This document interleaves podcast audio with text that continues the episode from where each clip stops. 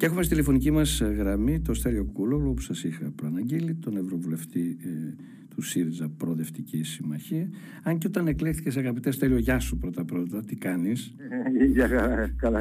Όταν εκλέχθηκες το 2019, τη δεύτερη φορά. Μην πας να μεγαλώσεις. Πάνω σε μικρές. Είχε συγκροτηθεί η Προοδευτική Συμμαχία ή ήταν ΣΥΡΙΖΑ? Όχι, ήταν ΣΥΡΙΖΑ ακόμα. Δεν είχε συγκροτηθεί το 2015. Γιατί θέλω να σε προσφωνώ με ακρίβεια. Με τη διοντολογία έχω ένα θέμα. Θέλω να είμαι ακριβής, για να μπορώ μετά στις πολιτικές απόψεις να πάω τους καλεσμένους μας στα ταξίδια του νου, της σκέψης και της πραγματικότητας.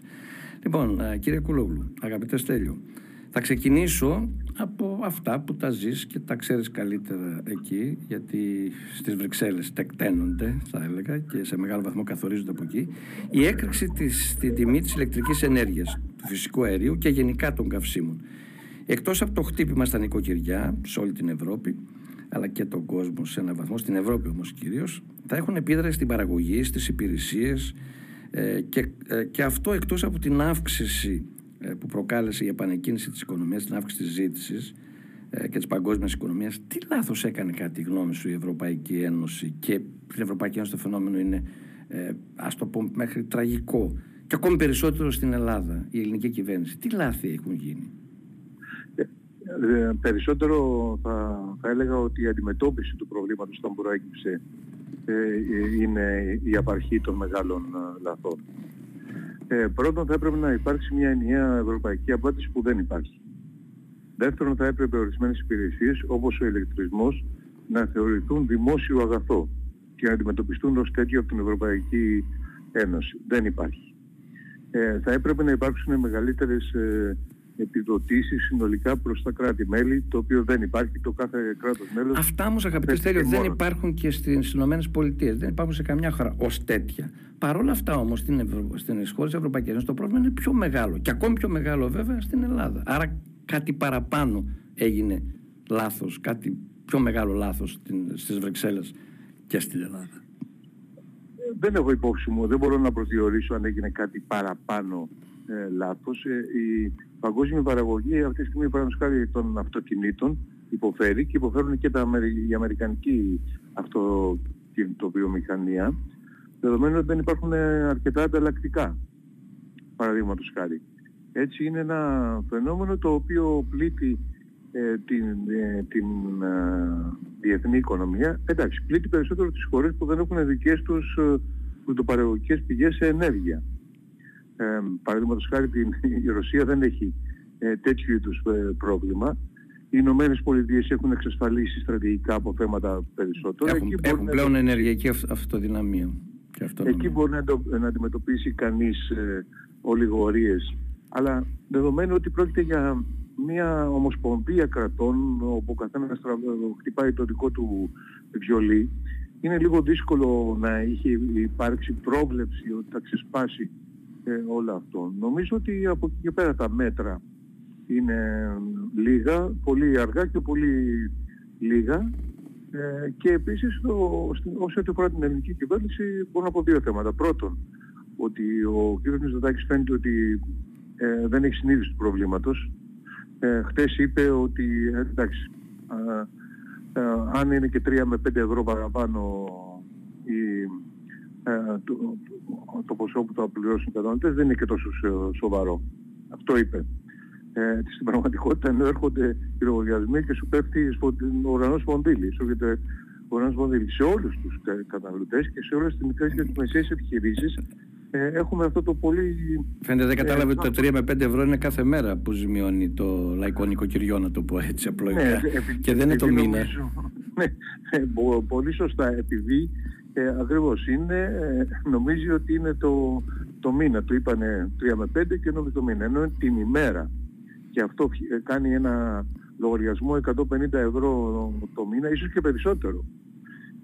Λοιπόν, υπάρχουν όμως ακόμα δύο λάθη. Πρώτον, ότι η Ευρωπαϊκή Ένωση έχει θεσπίσει ένα κανονισμό προστασίας των καταναλωτών, μια οδηγία, δηλαδή υποχρεωτική για τα κράτη-μέλη, η οποία θα έπρεπε να είχε ενσωματωθεί στην ελληνική νομοθεσία μέχρι το τέλος του 2020. Δηλαδή εδώ και σχεδόν ένα χρόνο. Αυτή η νομοθεσία προστατεύει τους καταναλωτές και περιορίζει την ασυδοσία των εταιριών. Αυτό το πράγμα δεν έχει γίνει και θα χρειαστεί ενδεχομένως να πληρώσουμε και πρόστιμο γι' αυτό. Τρίτον, η ελληνική κυβέρνηση θα μπορούσε να κάνει αυτό που κάνουν ορισμένες κυβερνήσεις όπως η Ισπανία και η Πορτογαλία. Η Ισπανία έχει ειδικότερα, η κυβέρνηση Σάντσεφ δηλαδή, έχει κάνει πολύ ωραίες παρεμβάσεις, πολύ αποτελεσματικές παρεμβάσεις και μεταξύ των άλλων παρακρατεί τα υπερκέρδη των εταιριών, γιατί οι εταιρείες ενέργειας όσο αυξάνουν τιμές αυξάνεται και το ποσοστό και τα χρήματα που κερδίζουν, παρακρατεί τα κέρδη αυτά και τα δίνει πίσω στους καταναλωτές ως κρατική δημόσια επιδότηση. Αυτό δεν έχει γίνει. Και υπάρχει επίσης και το θέμα της Δυτικής Μακεδονίας που ξανά έρχεται στην επικαιρότητα, διότι αυτή η βία πολυεθνικοποίηση που έγινε σήμερα, η παραγωγή ενέργειας από πολυεθνίτη, θα μπορούσε προσωρινά να λύσει το πρόβλημα. Στην Δυτική Μακεδονία δυστυχώς εξελίσσεται ένα κοινωνικό πείραμα. Μέσα σε μερικά χρόνια κλείνουν την παραγωγή, το μισό ΑΕΠ μιας ολόκληρης περιφέρειας και αυτό δεν είναι... Και δεν φαίνεται να το αντικαθιστούν, παρότι τα λόγια είναι μεγάλα, δεν φαίνεται να το αντικαθιστούν με τις ΑΠΕ, με τις ανανεώσιμες πηγές και με την ανάπτυξη γενικότερα της οικονομίας περιοχής. Είχα κάνει ένα δικό αφιέρωμα, μια εκπομπή, μετά και τη συζήτηση που είχαμε μαζί στην προηγούμενη συνομιλία μας, Στέλιο, και είχα συζητήσει με τον Περιφερειάρχη που ανοίξει συντηρητική παράταξη, με πρώην στελέχη, βουλευτές, δημάρχους, ανθρώπους του παραγωγικού κόσμου, και πραγματικά όλοι είναι σε μια κατεύθυνση ότι αυτά που ακούτε δεν ισχύουν, εδώ άλλα πράγματα γίνονται, περίπου αυτά που περιγράφεις και εσύ προηγουμένως. Ο κ. Μητσοτάκης είναι στο δικό του κόσμο. Χθες είπε ότι θα ρίξει 5 δις στην περιοχή. Δεν υπάρχει αυτό. Το συνολικό πακέτο για τη μετάβαση στην πράσινη ανάπτυξη για όλη την Ευρωπαϊκή Ένωση είναι 7 δις. Και λέει ότι τα 5 δις μαζί με τις ιδιώτες θα πάνε στη Δυτική Μακεδονία. Αυτό είναι ένα χοντροειδές ψέμα. Δεν ξέρω αν έχει ακριβώς συνέστηση των μεγεθών. Πολύ περισσότερο, αυτά τα 7 δις πάνε για όλη την Ευρωπαϊκή Ένωση, για όλη την πράσινη μετάβαση, και επιπλέον οι χώρες οι οποίες είχαν και έχουν χρησιμοποιούν λιγνίτη όπως η Πολωνία διαπραγματεύτηκαν. Και από αυτά τα 7 δις που περικόπηκαν στην πορεία παίρνει κάποια χρήματα. Εμείς δεν διαπραγματεύτηκαμε τίποτα, διότι ξαφνικά πήγε στον ΟΗΕ και ανακοίνωσε ότι κλείνει όλα τα εργοστάσια το 2023. Ενώ η Ευρωπαϊκή Ένωση έχει το πιο εμπροστοβαρές πρόγραμμα, να το πω έτσι, περιορισμού των ρήπων, η ελληνική κυβέρνηση ανακοίνωσε ένα πρόγραμμα ακόμη πιο εμπροστοβαρές από την Ευρωπαϊκή Ένωση. Και αυτό δημιούργησε και το καλοκαιρινό πρόβλημα, όπως ξέρουμε όλοι, που αναγκάστηκε η κυβέρνηση να εισάγει από τις γειτονικές χώρες μεγάλες ποσότητες για να μην πέσει το σύστημα, σε πολύ ακριβές τιμές. Ποσότητες παράγονται από λιγνίτη, στα όρια των συνόρων με την Ελλάδα είναι αυτές οι λιγνητικές μονάδες, και να επανεργοποιήσει και 3 λιγνητικές μονάδες που τις είχε κλείσει προώρα. Πάμε όμως τώρα. Αυτό είναι μεγάλο θέμα και θα το έχουμε μπροστά μας, κύριε Κούλογλο, θα το συζητήσουμε και άλλες φορές. Τώρα πάμε λίγο εδώ στα εσωτερικά, τα πολιτικά, που εσύ έχεις πάντα ενδιαφέρουσες απόψεις. Εμφανίζεται μερικές φορές ότι είσαι και αιρετικός στα πλαίσια του ΣΥΡΙΖΑ. Βεβαίως εσύ δεν ήσουν ποτέ κομματικός τέλεχος κάποιου κόμματος. Εσύ τώρα θέλεις κάτι να με διαγράψουν. Με ρωτάς πράγματα... Καλά, με συγχωρείτε τώρα. Είναι στη φάση που ο ΣΥΡΙΖΑ διαγράφει, ενώ έχει αποφασίσει την Κεντρική Επιτροπή προχθές να εγγράψει στελέχη ευρύτερα του προοδευτικού χώρου και μάλιστα με ποσόστοση να είναι και στην επόμενη Κεντρική Επιτροπή. Τώρα λίγο αντιφατικό μου ακούγεται. Λοιπόν, νομίζω ότι στελέχη σαν και σένα που έχουν γνώμη και το θάρρος της γνώμης που ψάχνονται, τα έχει ανάγκη ο ΣΥΡΙΖΑ και δεν έχει ανάγκη αυτούς που είναι yes men, που συνήθως σε όλα τα κόμματα μόνο κακό κάνουν. Λοιπόν, θέλω να σε ρωτήσω. Ο ΣΥΡΙΖΑ όρισε το συνέδριό του για το τέλος του επόμενου Φλεβάρι, το 2022. Σε αυτό θα εκλέξει και όλα τα όργανα, δηλαδή θα εκλέξει και πρόεδρο και κεντρική επιτροπή. Το ανακοίνωσε ότι θα το εκλέξει μάλιστα με κάποιες ποσοστώσεις. Τι καινούριο θα φέρει στο προγραμματικό πλαίσιο αυτό το συνέδριο? Είχα χθες τον κύριο Σταθάκη και κάναμε μια αναλυτική κουβέντα, γιατί είναι ο συντονιστής ας το πω, της διαμόρφωσης του κειμένου διαλόγου για τις προγραμματικές θέσεις και είπαμε αρκετά ενδιαφέροντα πράγματα. Τι καινούργιο φέρνει στο προγραμματικό πλαίσιο κατά τη γνώμη σου, ή πρέπει να φέρει τόσο στα όργανα όσο και στην πολιτική, αλλά και στη στρατηγική συμμαχιών? Θα πάω στο επίκαιρο θέμα, γιατί έχουμε και εκλογές στο κίνημα αλλαγής. Κοίτα, όπως ξέρεις, τα συνέδρια επικυρώνουν στην πραγματικότητα αποφάσεις. Δεν σπάνια καλούνται να αποφασίσουν εκείνη τη στιγμή. Έχει αρχίσει και διαμορφώνεται ένα προγραμματικό πλαίσιο του ΣΥΡΙΖΑ, το οποίο μέσα από τις διάφορες θεματικές συνδιασκέψεις, ημερίδες που έγιναν, το οποίο αυτό θα μπορούσε να θεωρηθεί ένα πρόγραμμα καινούριο. Εγώ πιστεύω όμως ότι παράλληλα με αυτό, το οποίο είναι τελείως απαραίτητο, να πούμε δηλαδή με τι πρόγραμμα θα κυβερνήσουμε, θα πρέπει επίσης να υπάρξει μια σαφέστατη τοποθέτηση για το τι κάναμε σωστά και τι κάναμε λάθος την προηγούμενη τετραετία. Κάναμε λάθος σε ποια θέματα, κάναμε σωστά σε ποια, τι θα κάνουμε και τι δεν θα κάνουμε και με ποιους θα το κάνουμε. Διότι απαραίτητα χρειάζεται το συνέδριο δηλαδή να προτείνει και να παρουσιάσει ένα νέο πολιτικό προσωπικό, το οποίο θα διαχειριστεί την εξουσία μετά. Στην μάχη που δόθηκε το 2015-2019, όπως σε κάθε μάχη, ορισμένα στελέχη αξιωματικοί πληγώνονται, αποχωρούν κτλ. Ευθύρονται. Άρα θα πρέπει να υπάρχει και εκεί. Ή πρωταγωνιστούν σε λάθη. Ή πρωταγωνιστούν σε λάθη, χωρίς να μπορεί να είχαν καλή πρόταση, αλλά κάνανε πάρα πολλά λάθη. Επίσης τα λάθη αυτά τα υπολογίζουν οι πολίτες που παρακολουθούν τις κηρύξεις. Άρα νομίζω ότι θα πρέπει το συνέδριο να σημάνει μια καινούργια αρχή, αλλά αυτές οι προϋποθέσεις πρέπει να ισχύσουν για να υπάρξει καινούργια αρχή.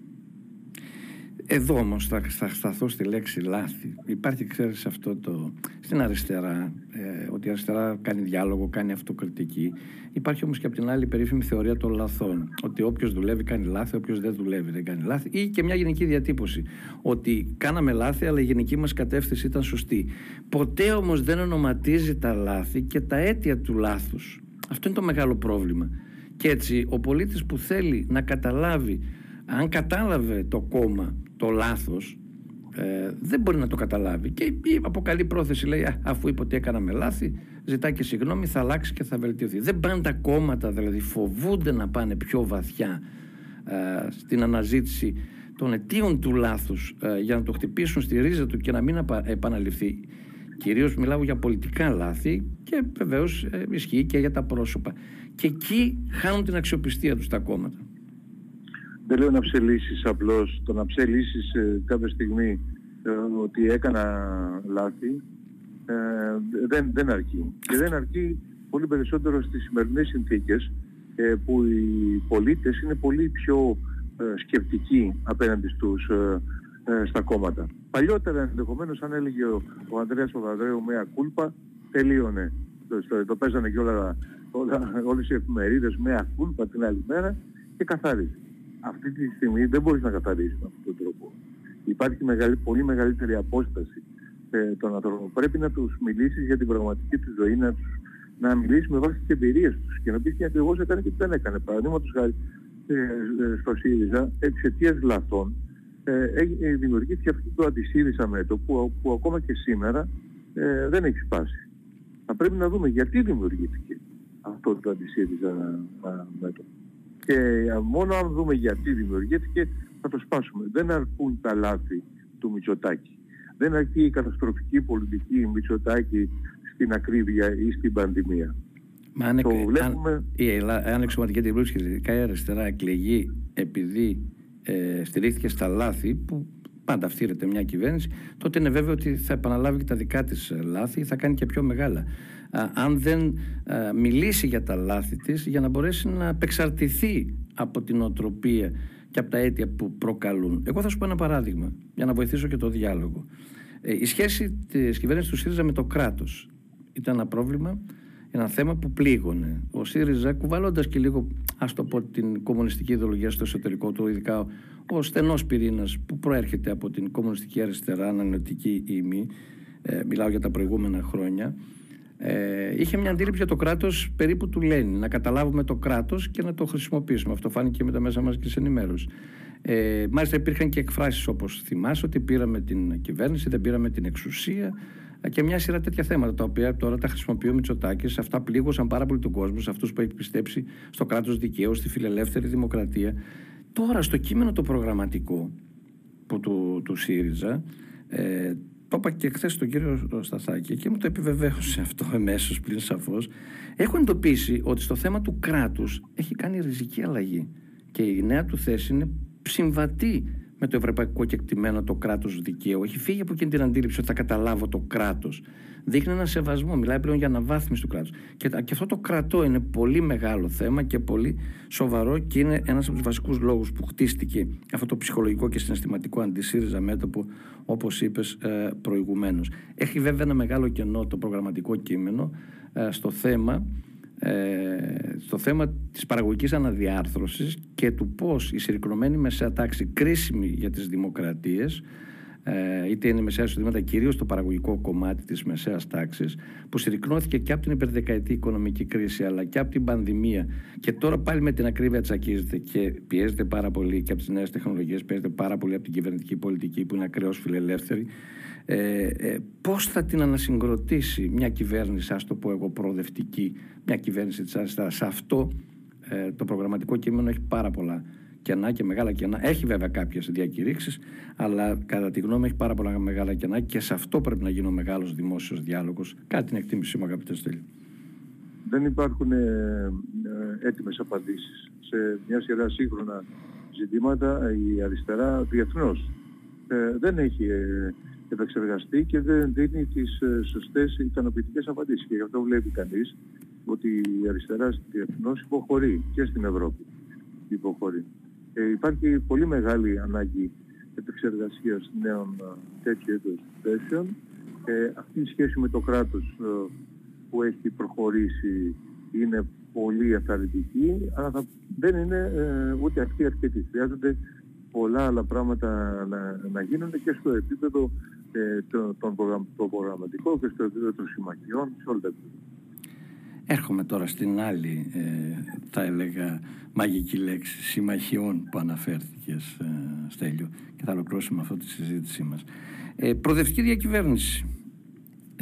Μπροστά μας, το είπε με έμφαση ο Αλέξης Τσίπρας, το λένε πάρα πολύ και από το χώρο του κινήματος αλλαγής. Από ό,τι φαίνεται όμως δεν νοούν όλοι ακριβώς το ίδιο πράγμα. Αυτή η συζήτηση στο κίνημα αλλαγής δεν άνοιξε ακόμα, ίσως γιατί υπάρχουν ευαισθησίες, ίσως γιατί υπάρχει αυτό το αντισύριζα μέτωπο που είπες προηγουμένως.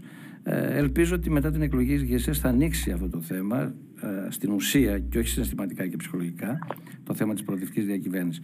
Κατά τη γνώμη σου, πώς μπορεί να επιτευχθεί όμως προγραμματικά και κομματικά? Γιατί στο κομματικό επίπεδο υπάρχει ένα θέμα, το είπες και εσύ, το επανέλαβα και εγώ, ένα ψυχολογικό και συναισθηματικό. Στον χώρο του ΠΑΣΟΚ, στον χώρο του ΚΙΝΑΛ, θεωρούν ότι με πολύ υπερβολικό και τυχοδιοκτικό τρόπο ο ΣΥΡΙΖΑ κατά κάποιο τρόπο ποδοπάτησε το χώρο του ΠΑΣΟΚ και πήρε τις βασικές εκλογικές του δυνάμεις, τις βασικές κοινωνικές του δυνάμεις. Εσύ έχεις κάνει τολμηρό βήμα που επικρίθηκες, οφείλω να πω, στο εσωτερικό του ΣΥΡΙΖΑ.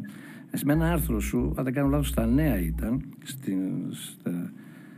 στην έντυπη έκδοση των Νέων, όπου μίλησε εκεί ότι έχουμε αδικήσει τον Γιώργο Παπανδρέου γιατί του φορτώσαμε όλη την κρίση, ενώ βεβαίως και αυτός έκανε λάθη, αλλά τα βασικά λάθη είναι διαρθρωτικά της ελληνικής οικονομίας διαχρονικά και κυρίως της κυβέρνησης της Νέας Δημοκρατίας του Κώστα Καραμανλή 2004-2009. Αυτό το θέμα μέσα στο ΣΥΡΙΖΑ μπορεί να συζητηθεί, είναι ταμπού? Νομίζω ότι μπορεί. Θα πρέπει να γίνει με έναν τρόπο δημιουργικό, δημοκρατικό. Εγώ δεν πιστεύω ότι αυτή τη στιγμή για την συρρίκνωση του ΠΑΣΟΚ ευθύνεται ο ΣΥΡΙΖΑ, σε καμία περίπτωση. Για τη συρρίκνωση του ΠΑΣΟΚ ευθύνεται το ΠΑΣΟΚ. Τα μεγάλα λάθη που έκανε και πάντα έτσι είναι. Η κύρια ευθύνη είναι του ιδίου του φορέα. Ασφαλώς όμως και οι άλλοι διαμορφώνουν το περιβάλλον και έχουν τους δικούς τους στόχους. Εγώ αυτό που είπα, ότι όταν ξέσπασε η κρίση, ο Γιώργος Παπανδρέου βρέθηκε μια βόμβα στα χέρια. Την είχε υποτιμήσει, δεν έκανε τις κατάλληλες κινήσεις όταν έσκασε η βόμβα, δεν έκανε τις κατάλληλες κινήσεις. Αλλά δεν είχε φτιάξει αυτός τη βόμβα και επίσης ήταν μια βόμβα που κάποιος Έλληνας πολιτικός την έπαιρνε στα χέρια του για πρώτη φορά. Έχει δηλαδή το ελαφρυντικό της έλλειψης εμπειρίας συνολικά. Αυτό είναι πάρα πολύ σωστό, γιατί και ο κ. Σαμαράς μετά, έχοντας υπόψη αυτά, διαχειρίστηκε διαφορετικά και την κυβέρνηση Παπαδήμου και τις εκλογές του 2012, αλλά πολύ περισσότερο και ο κύριος Τσίπρας, έχοντας διδαχθεί από αυτό που έπαθε ο Γιώργος Παπανδρέου ως πρωτάρης της κρίσης. Και έτσι λοιπόν θα έπρεπε ορισμένες, και αυτό που είπα είναι ότι θα πρέπει να παραδεχτούμε ότι ορισμένες κριτικές απέναντι στην κυβέρνηση Παπανδρέου ήταν υπερβολικές και αυτό θα διευκόλυνε. Δεν είπα ότι να ζητήσουμε συγγνώμη, όπως παρουσιάστηκε τώρα ότι ο Κούλογλος ζητάει από το ΣΥΡΙΖΑ να ζητήσει συγγνώμη και διάφορες ανοησίες. Εγώ είπα ότι στα πλαίσια ενός δημοκρατικού διαλόγου ανάμεσα σε δύο κόμματα στα οποία ξεκινήσει η συζήτηση της συνεργασίας, καλό θα είναι να υπάρξουν διευκρινήσεις τέτοιες που να διαφωνούν το κλίμα συζήτησης και συνεργασίας. Είναι πολύ βασικό, διότι άκουσα και τον κύριο Τσακαλώτο και θα τον έχω τη Δευτέρα να συζητήσουμε στην εκπομπή προχθές στο Real, να λέει ότι ναι, είμαι υπέρ της προοδευτικής σύγκλησης, γιατί και έθεσε τα θέματα πάνω στα οποία, το θέμα της ακρίβειας, το θέμα της μεσαίας τάξης, το θέμα της δημοκρατίας, του κράτους δικαίου, του εθνικού συστήματος υγείας, απέναντι λέει σε μια ακραία φιλελεύθερη πολιτική. Εγώ έτσι όπως τα άκουσα συμφώνησα, μπορώ να πω απολύτως. Και το τόπο στο τηλέφωνο, θα δω τι θα μπει τη Δευτέρα που θα κάνουμε πιο ευαισθητική συζήτηση. Όμως πολλές φορές, ενώ φαίνεται ότι μπορεί στο προγραμματικό πεδίο να γίνουν βήματα μεγάλα, υπάρχει το συναισθηματικό και το ψυχολογικό, και νομίζω ότι αυτό μπορεί να διευκρινιστεί και να διευθετηθεί, να αποκατασταθεί θα έλεγα, από αυτό ακριβώς που είπες προηγουμένως, μια ειλικρινή δημόσια συζήτηση όπου τα το κέσαρι το κέσαρι, τα το Θεό το Θεό, δηλαδή γιατί και όπως είπες για το μέα κούλπα του Ανδρέα Παπανδρέου, το οποίο το χρησιμοποίησε στην πρώτη συνέντευξη με τη Μέρκελ, ο Αντώνης Σαμαράς, όπως θυμάσαι, που επέρονταν ήταν ο πρώτος αντιμνημονιακός, να μην το ξεχνάμε και αυτό. Ή το είχαμε αυταπάτες του Αλέξη Τσίπρα στη Βουλή όσον αφορά το πρόγραμμα Θεσσαλονίκης, όσον αφορά τα συνθήματα Go Back Μέρκελ και θα σκίσουμε τα μνημόνια κλπ. Με έναν τρόπο ο καθένας εύσχημο ξεπέρασε το πρόβλημα. Νομίζω όμως ότι είναι η στιγμή που πρέπει αυτή η συζήτηση να πάει σε βάθος. Τι έφτεξε αυτό που τονίζεις και εσύ, τα διαρθρωτικά προβλήματα της χώρας που είναι διαχρονικά, πόσο αυτά οξύνθηκαν από την διαχείριση που έκανε η κυβέρνηση Κώστα Καραμανλή 2004-2009 και βεβαίως ποιες είναι ευθύνες των κυβερνήσεων που βρέθηκαν στην κρίση με τη βόμβα στα χέρια, πρώτα του Γιώργου Παπανδρέου, στην οποία συμμετείχα και εγώ, και βεβαίως και οι επόμενες κυβερνήσεις. Γιατί στο τέλος, αυτό που λέει ο Παπανδρέου έχει δίκιο. Ότι στο τέλος, παιδιά, δεν υπήρχε άλλος δρόμος και άλλη επιλογή, παρόλα τα λάθη που μπορώ να έκανα εγώ ή οτιδήποτε άλλο, παρά να μπαίναμε στο μηχανισμό, τον οποίος φάνηκε σωτήριος. Επώδυνος βέβαια, γιατί μην ξεχνούμε, και οι Ευρωπαίοι μέσα στον πανικό τους και λίγο εκδικητικά ή πολλοί, επέβαλαν σε 3,5 χρόνια τη δημοσιονομική εξυγίαση της χώρας. Κάτι που στην πράξη δεν έγινε, γιατί στα 9 τυπικά ολοκληρώθηκε η δημοσιονομική εξυγίαση και με 3 μνημόνια, όχι με 1 μνημόνιο όπως θυμάσαι. Νομίζω ότι αυτή η επισήμανση είναι πάρα πολύ σημαντική και θα ήθελα τη γνώμη σου πάνω σε αυτό το θέμα. Λοιπόν, δεν ξέρω, νομίζω ότι αν είναι να συζητήσουμε τα λάθη του Γιώργου Παπανδρέου, ένα από τα βασικά λάθη ήταν ότι δεν διαπραγματεύτηκε αρκετά από την πρώτη στιγμή τη μείωση του χρέους, έχοντας εκείνη τη στιγμή ένα πολύ βασικό ατό στα χέρια του, που ήταν ότι ήταν εκτεθειμένες ιδιωτικές γαλλικές και γερμανικές τράπεζες στο ελληνικό χρέος. Στην πραγματικότητα το πρώτο μνημόνιο χρησιμεύσε σχεδόν αποκλειστικά για να περάσει το χρέος από τις τράπεζες στα κράτη. Από τη στιγμή που πέρασε στα κράτη ήταν πάρα πολύ δύσκολο να βρεθεί η λύση και γι' αυτό επιβλήθηκαν τα μέτρα. Αυτό που το δούνου του τότε με κάποιο τρόπο στεκόταν ευνοϊκά. Με το Στρος Καν. Ναι, λόγω και Στρος Καν. Και αυτός όμως με την ανοησία του χάθηκε. Χάθηκε, αυτό είναι άλλο θέμα. Και έχει να αντιμετωπίσει τότε, αν θυμάσαι, Μέρκελ με φιλελεύθερους στην κυβέρνηση, ακραίους, είχε να αντιμετωπίσει Σαρκοζή, είχε να αντιμετωπίσει Μπερλουσκόνη, μια πολύ δεξιόστροφη, πανικόβλητη Ευρώπη. Και να σου θυμίσω την Ντοβίλ, τη δήλωση Σαρκοζή Μέρκελ, η οποία ήταν η αρχή του τέλους βεβαίως και της καταστροφής, ότι δεν πρέπει να υπάρξει τέτοια παρέμβαση που ζητούσε ο Παπανδρέου, γιατί το ευρωπαϊκό ομόλογο το ζητούσε ο Παπανδρέου, ακριβώς αυτό που έλεγε, ούτε καν μπήκαν στη συζήτηση. Και είπαμε μάλιστα ότι θα χάσετε στις αγορές, ότι εσείς αναλαμβάνετε το ρίσκο, και από εκείνη την ημέρα εκτοξεύτηκαν τα σπρέντ, όπως θυμάσαι, και ήρθε και όλη αυτή η κατάσταση που ακολούθησε. Βεβαίως είναι πολύπλοκα τα πράγματα, δεν είναι, θα έλεγα εγώ, μονοχρωματικές οι απαντήσεις, αλλά είναι καλό όμως να είναι απαντήσεις λογικές, ορθολογικές, που να προσεγγίζουν την πραγματικότητα, να μην είναι ούτε δογματικές ούτε ψυχοσυναισθηματικές. Αγαπητέ Στέλιο, κύριε Κούλογλου, σε ευχαριστώ πολύ και για τη σημερινή συνομιλία. Θα σε ταλαιπωρήσουμε και άλλη φορά πάντως, γιατί πηγαίνοντας προς τις εκλογές και του κινήματος αλλαγής, και όχι μόνο, γιατί μετά θα ανοίξει άλλος κύκλος, νομίζω θα είσαι πολύ χρήσιμος για το δημόσιο διάλογο, εσύ και σαν και σένα στελέχη στον χώρο του ΣΥΡΙΖΑ, που αναζητούν απαντήσεις και δεν τις έχουν έτοιμες στο κομματικό καλεντάρι τους. Καλό μεσημέρι. Καλό μεσημέρι, Γιάννη.